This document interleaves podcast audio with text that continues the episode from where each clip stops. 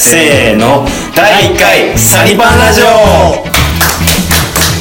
はいはい始まりました。はい始まりました。えー皆さんはじめましてサニーです。はじめましてサイパンです。えー、とこのサニパンラジオというのは、はい。えー、と東京東京 東京の東京の某マーケティング会社で働く音楽が大好きなこの2人による、えっとポッドキャストトーク番組です。はいえっと始まったきっかけはまあこうひょんなことからなんかこう、Spotify for Podcaster ってのがあって結構楽にこうポッドキャストの番組を Spotify に上げれるみたいなことを、まあ、知り、まあ、ちょっと試しだということもあって勢いでこう2人でやってみようみたいな番組やってみようみたいな感じの動きで、えっと、立ち上げてみました。はい。はい、でまあなんかこう毎回、まあ、何回やるか分かんないんですけど毎回こう音楽とかうちの会社でやってるマーケティングとかのあれやこれやみたいなのをこうやんわりふんやりふんわり 語ってまあまあ別に特に学びはないのかもしれないですけどこう楽しく話していければいいなと思うんですがサイパン君は何か話したいことありますか？そうですね。僕もこのポ Spotify for Podcast の存在を知りまして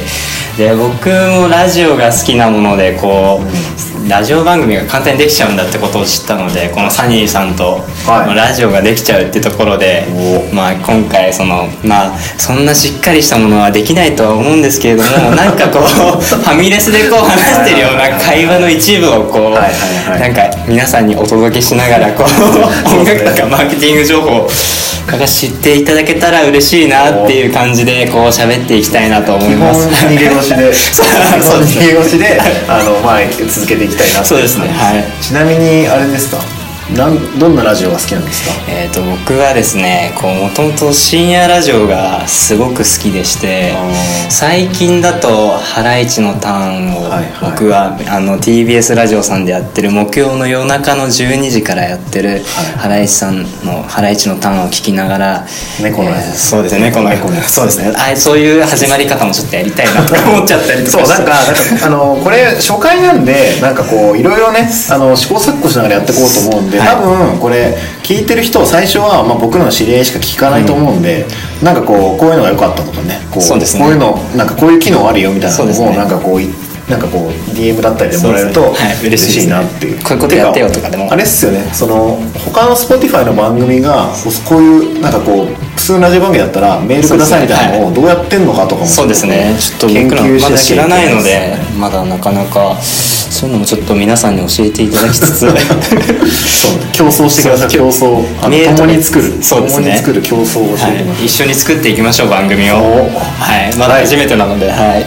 じゃあそれでは、えっと、今日も「サニパンラジオ」スタートです。はい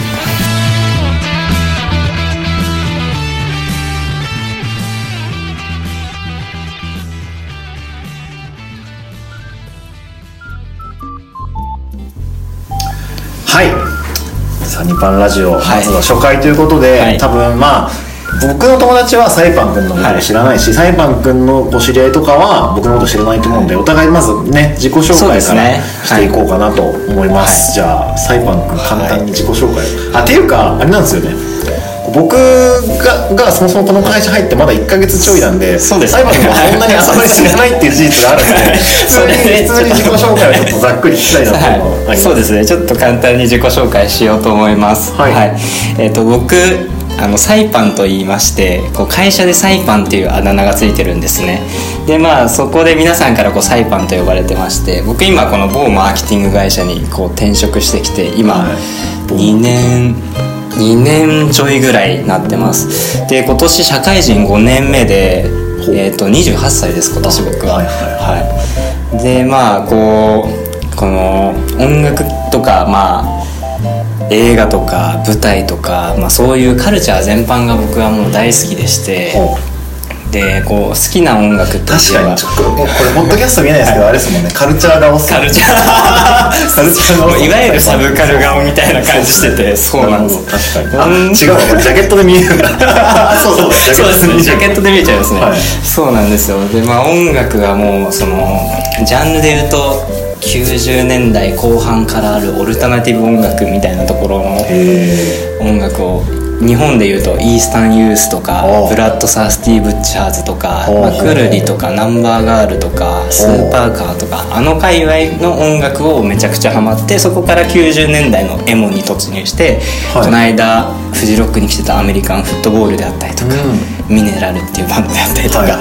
まあ、そういうエモ音楽がめちゃくちゃ好きでそういったものをめっちゃ聴いてます。へで最近ただ結構いろんなジャンルの音楽聴いてるんですけど最近ハマってるのは僕はヒップホップとアイドルにハマりまして僕は。マジっすか？そうアイドルなら僕もそうそうそうできますけど。そうなんですよ。何にハマってるんですえっとですね今ヒップホップでいうとこのきゅ、まあ、それも90年代のヒップホップが好きであ、はい。うん、そうですね。あの、まあ、ドレイクとか、お。まあ、トゥーパックとか、まあ、その王道ですけど、はいはい。まあ、今最近その音楽をずっと聴いてまして、まあ、日々その音楽だけじゃなくてその関係性とかヒあップホップのアーティストの関係性とか見ながらちょっと音楽を勉強しているっていうところ。ヒップホップとか特に海外のラッパー関係萌えみたいな。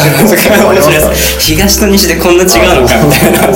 そのネット記事でずっと見確かにて確かに。そうですもうカルチャーが推してるのでもうそういうの調べるの大好きなんですよね。なるほど。ですよね。えアイドルは？アイドルは僕昨日ちょっとラジオで知ったのがさっきの女の子っていう。さっきの女の子あやばい知らな。い アイドルグループがいてちょっとパソコンがあるんで調べて4人組のアイドルグループ。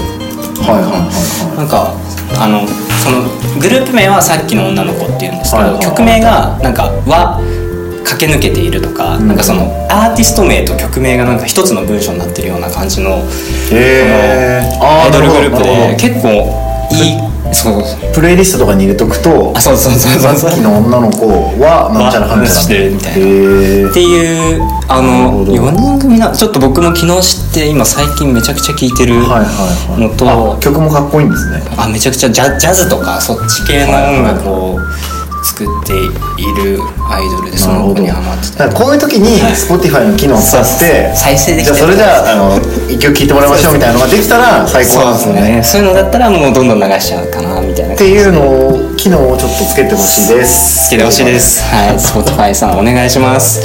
まあでも多分探せばあるんだそうですね。なんかそういうのが好きですし、まあ、映画も僕は毎週映画館で1本映画を見るようにしてるので。おお何でしたっけ？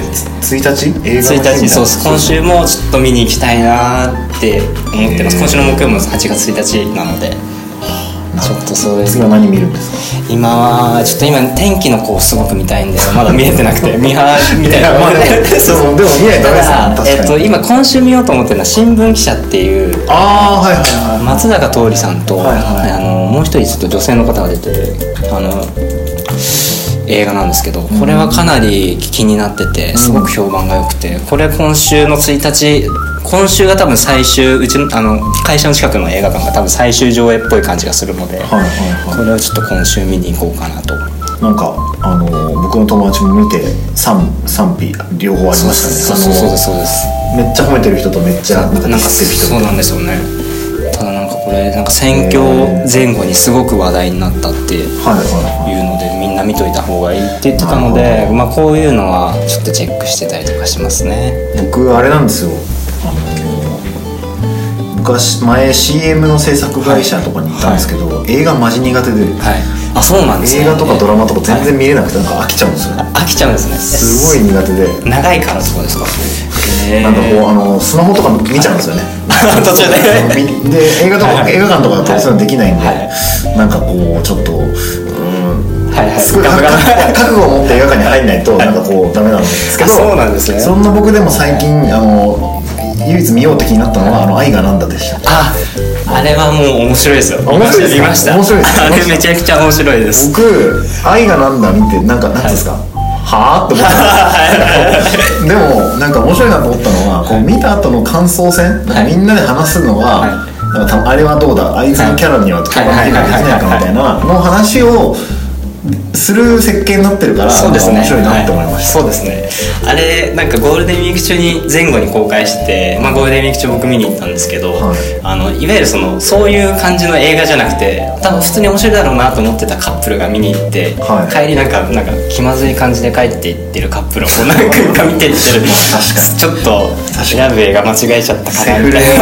そうそうそう話ですかねてかあれですね。やばいちょっとあのちょっと長引いちゃいましたねそそそれちゃいましたね。そうですね。あ終わりましたそんな感じで感じそんな感じの、はい。えーサイパンでした、はい。そうですね。あの以後よろしくお願いします。はい。でそういうことで僕もまだこうサニーさんのことの人となりを全然知らないので、ちょっとサニーさんのこともちょっと僕も知りたいなと思いますので、サニーです、えっ、とこの名前は、はい。あの僕があの高校の時やってたバンドの対バンする、対バン相手の女子高生バンドのなんか仲いい子たちがいて、はい。その子らが僕の名字から取ってなんかサニーって呼んでくれて、こいつはいい名前だと。でちょっと拝借して、以後高校生の時からずっと使ってる。あそうなんですね。あのまあまあなんか友達だったり会社の人だったりまあなまあ人によってはやっぱ恥ずかしいかもしれない。ですけど、サニーと呼ばれます呼ばれます。やっぱあれですね。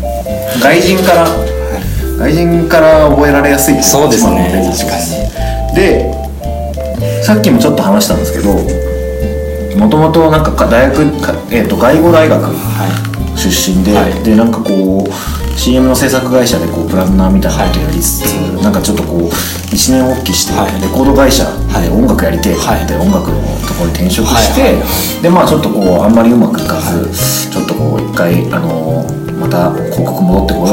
タイミングでちょっとうまくこの今いる僕らの会社に戻ってこれたなるほどですね。でもやっぱりこうなんかもの考えるの好きで、はいはい。でこうまあなんか音楽で面白いことできたらいいなぐらいのこう感覚で今はい。働いてて、はい。まあこれポッドキャストとか新しいことできるんですごいはい。今ワクワクしてます。すごい今俺あのあれです。ね話しながら会社の人たちのことを頭に友達とか聞いたらめっちゃキモいんだっていやわかります。あのっていう感じでえっ、と年は今年で31歳88年なんで3公演参考上ですね今回そうあのまあ俗に言う88世代って言って、はい。あの88世代。あの黄金世代なんですよ、はい。同い年にはあの大島優子。あ戸田恵梨香、はい。藤原石原さとみ。すごい。荒垣結衣。なんかなんかめちゃめちゃそうそうたる女優さんとあのマー君田中マー君。とかなんかこう、はい。そうそうたるメンツがいる、えー。なんか黄金世代と言われてる世代の中の一人です、ー。え何卒で好きな音楽は、そのさっき言った通り僕も、えっと、ヒップホップ特に日本語ラップ最近聴いてて、はい。はい。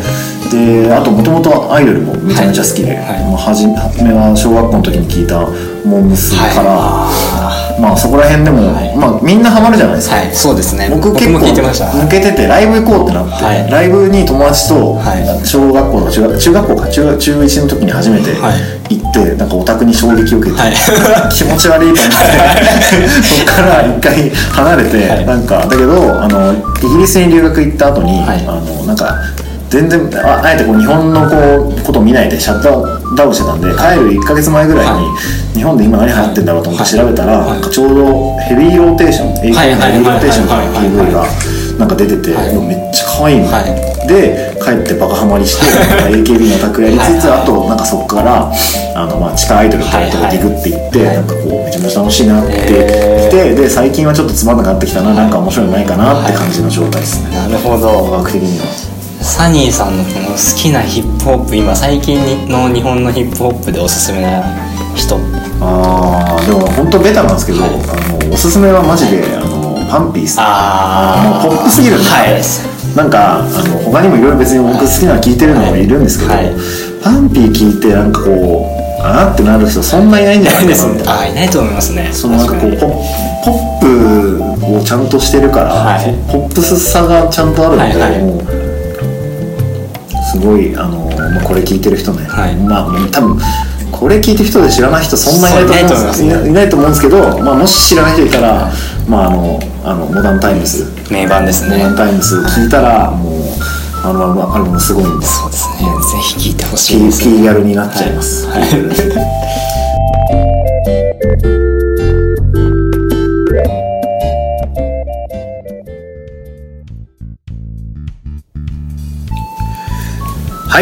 えーとそれでは、えー、とラジオっぽくそろそろコーナーをやっていきたいと思います。せーの。今週のサニートーク。パントーク。よっ。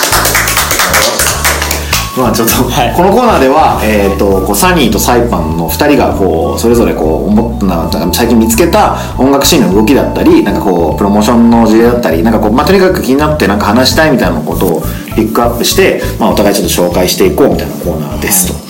まあなんかこれでね、まあ、知ってる話もあれ出てくるかと思いますけどちょっとこうあのまああなたの耳の恋人になりたくて。そうですね。それっぽい。いい まあみたいな話をちょっとしていきたいなと思って、はい。じゃあサイパン君今回持ってきてくれてるトピックは何でしょうか、はい。今回僕がちょっと気になった面白かった話題なんですけれどもこのスピッツが先月こう新曲をリリースしたんですね「あた優しいあの子」っていう楽曲なんですけれども、はい。まあ、これ先月リリースされましてこの楽曲あのえっ、と NHK のあの「夏空」っていう番組のこう主題歌になっていて、はい。まあその、まあ、夏空の舞台って十勝地方でやられてる、うん。まあ、ドラマなんですけれども、まあ、その新曲発売日に合わせてこのスピッツがやったプロモーションっていうのが十勝毎日新聞っていういわゆる地方紙だけに全面広告を出すっていうこのうん。広告施策をやったんですね、こういった感じで「あー優しいあの子本日リリース」っていうのと同時にこのおすすめあんこスイーツを紹介するっていう広告をこう出しでってかくドーンってやったんですね出てますね、はい、この一面でやったんですよこれ十勝地方の人はもちろんこのドラマ見ててもうもちろん。うちの町で撮ってる映画やみたいなので毎朝見ててこの新聞来てううわわーってみたいな。でも実はこれここにしか出てないよ。そうですそうです、でこれがまああの十勝毎日でしかこう載ってないのにもかかわらずこの紙面がこう写真でこう撮影されて、まあ、ソーシャルメディアに上げられてツイッターとかに上がって、まあ、ここでバズってしまって、まあ、東京下にスピッツファンがこう電話したみたいなんですよね。この十勝毎日新聞欲しいですみたいな。はいはい。でまあこれ十勝毎日新聞この日の号が通常の数十倍の売り買い求めがあったみたいでうん。なんか過去に例のないこう販売部数を記録したみたいでこのスピッツファンのこのこの限定さあの普段見れないこの広告十勝毎日新聞でしか見れない広告すらも買いたいみたいなこの行動みたいなのすごいなと思って。でこういったものをこう載せてた企画が結構面白かったんですよね。あれですよね、こはいの広告 広告費とかから考えると北海道に出しただけだけど北海道の一面の広告出しただけだけどソーシャルであのいろいろ話題になってあのお金払ったお金の何倍もこう広告効果があったよ。そうですそうです。話ですよね。そうなんですよ。これは結構。このアルバム自体どうなんですか？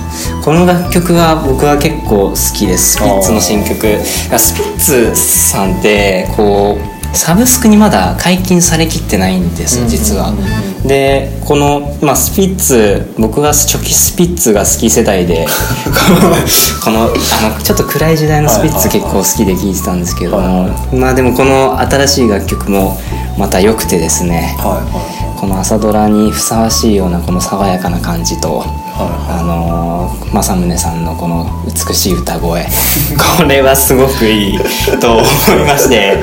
であのこれからちなみにちょっとまあ余談なんですけれども、はい。スピッツこれが47都道府県ツアーかな、えまあ、結構47公演やるんですよこれがツアーで。ちょっともうこれからもうちょっと行きたいなおじさんですよねもう結構今年で30周年ぐらいだったと思うんですけどまだまだ現役でバリバリやってるので。ライムスターもなんか同じような40あ今やってますね。毎週末。流行ってるんですね。そうですね。オリンピック前に稼いでこう。確かに。動けなくなる。あまりライブがなくなる前に。はあっていうちょっっとこのプロモーションすごいこうなんかほっこりするような感じで。ほっこりする。ちょっといいなと思って。そうなんですよね。まあそうですよね。普通にやるよりまあこの地元の人からあの好かれるっていうの大事ですもんドラマとかで。なんか、うん。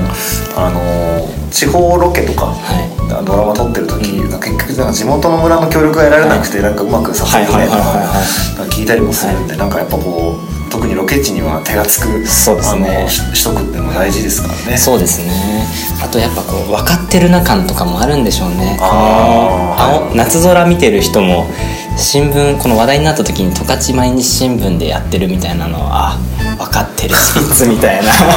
ちゃんとドラマの楽曲とちゃんと意識して広告打ってるんだなみたいな。そういうのも結構。そうか。曲自体は、まあ、タイアップがついてるとはいえあの関わり十勝と直接の関わりはないけど、まあ、ドラマとの関わりをドラマを普段毎日見てるみたいな。なるほどすごい。すごい。こういう話をすると、はい。あの聞いてる人もなるほど。なるほど。みたいな。ティップスになるかそうですね。そんなのあるの？みたいな。僕もって、はい。ちょっと次のサニトークにこのまま行ったんですけど、僕はねそのちょっとこうプロモーションって話は全然ないんですけど、あのちょっとねあのこ本当にあのどうやって紹介するのかなこれ。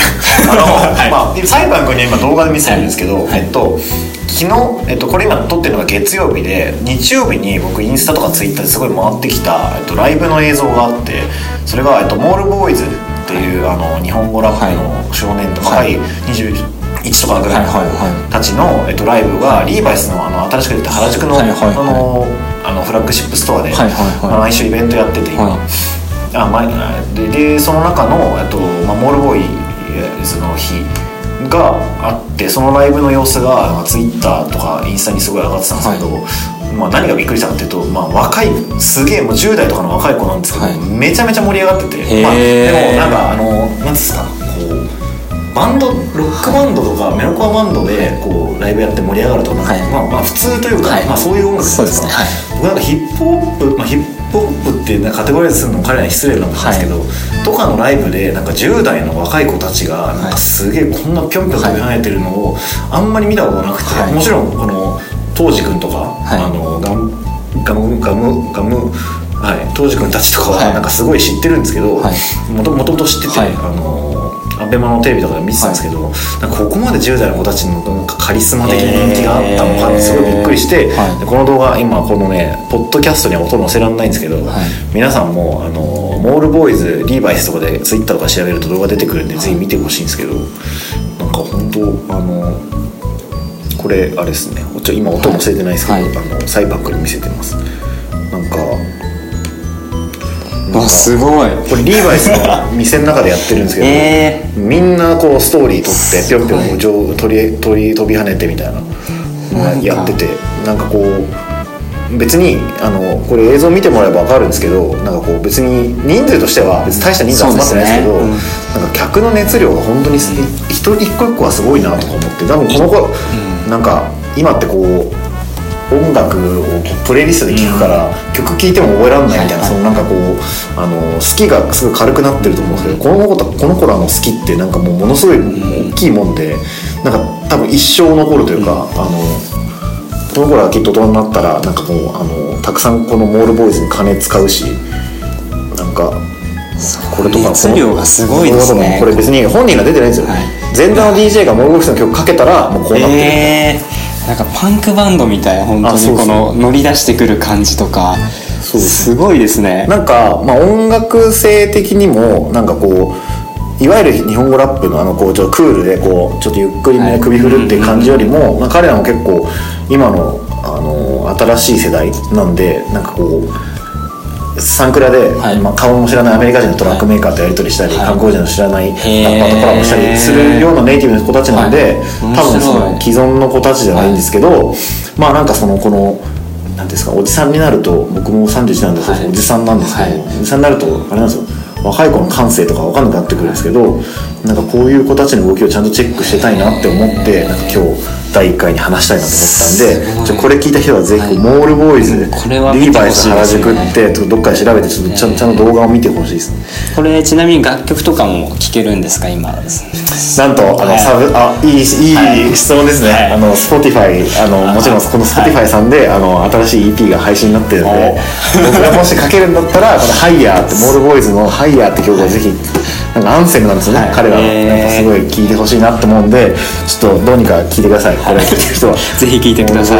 あのあれですあの MALL ボーイズが BOYZ なんかあの日本語ラップってこうフット地元みたいなのをこうすごい大事にする文化なんですけど、ですね。はいでもなんか彼らはなんかとそのそういうグローバルにはい若い子がやってるんで、特にフットがないから共通項はあのどの地元にもショッピングモールあったよねみたいな、はいはいはい。それがなんか彼らの共通記号だからモへー。ールボーイズって名前にしてるらしいです。そうなんですそのモールさっきつい10分前にフェラメラで。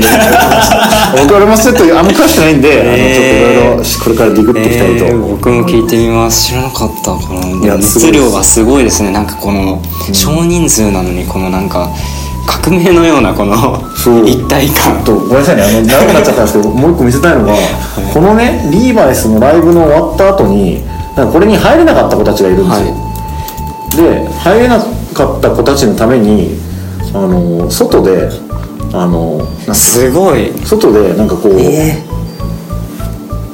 あの iPhone から自分らの曲、サンクラから流して別にスピーカーとかないんですけど、でもアカペラでちょっとこれ音載せられないんであの後で音流すんですけどアカペラで歌って客もみんな歌うみたいな。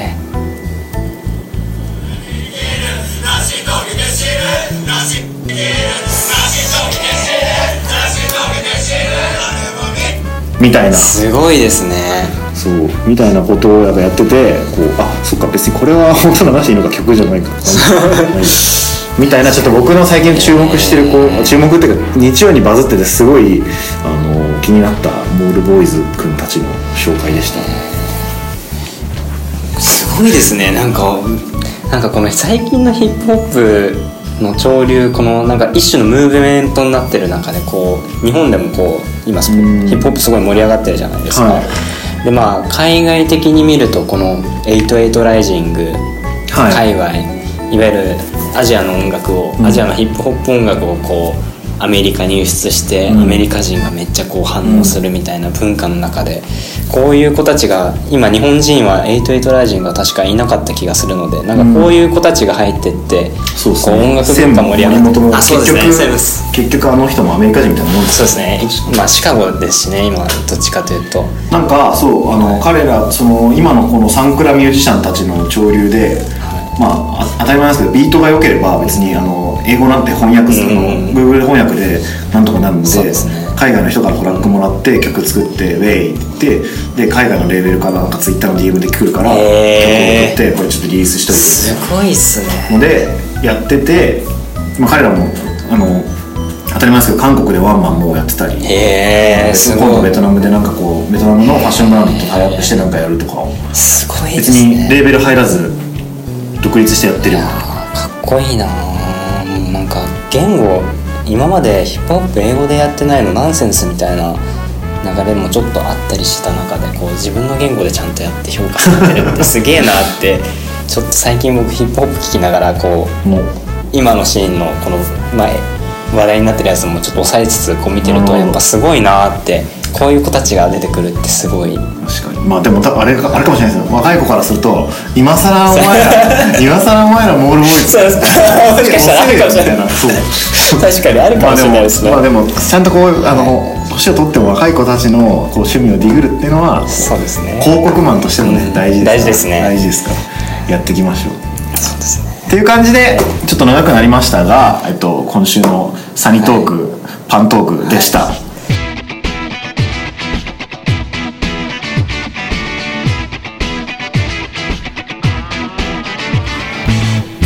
という感じでえっ、と、はい。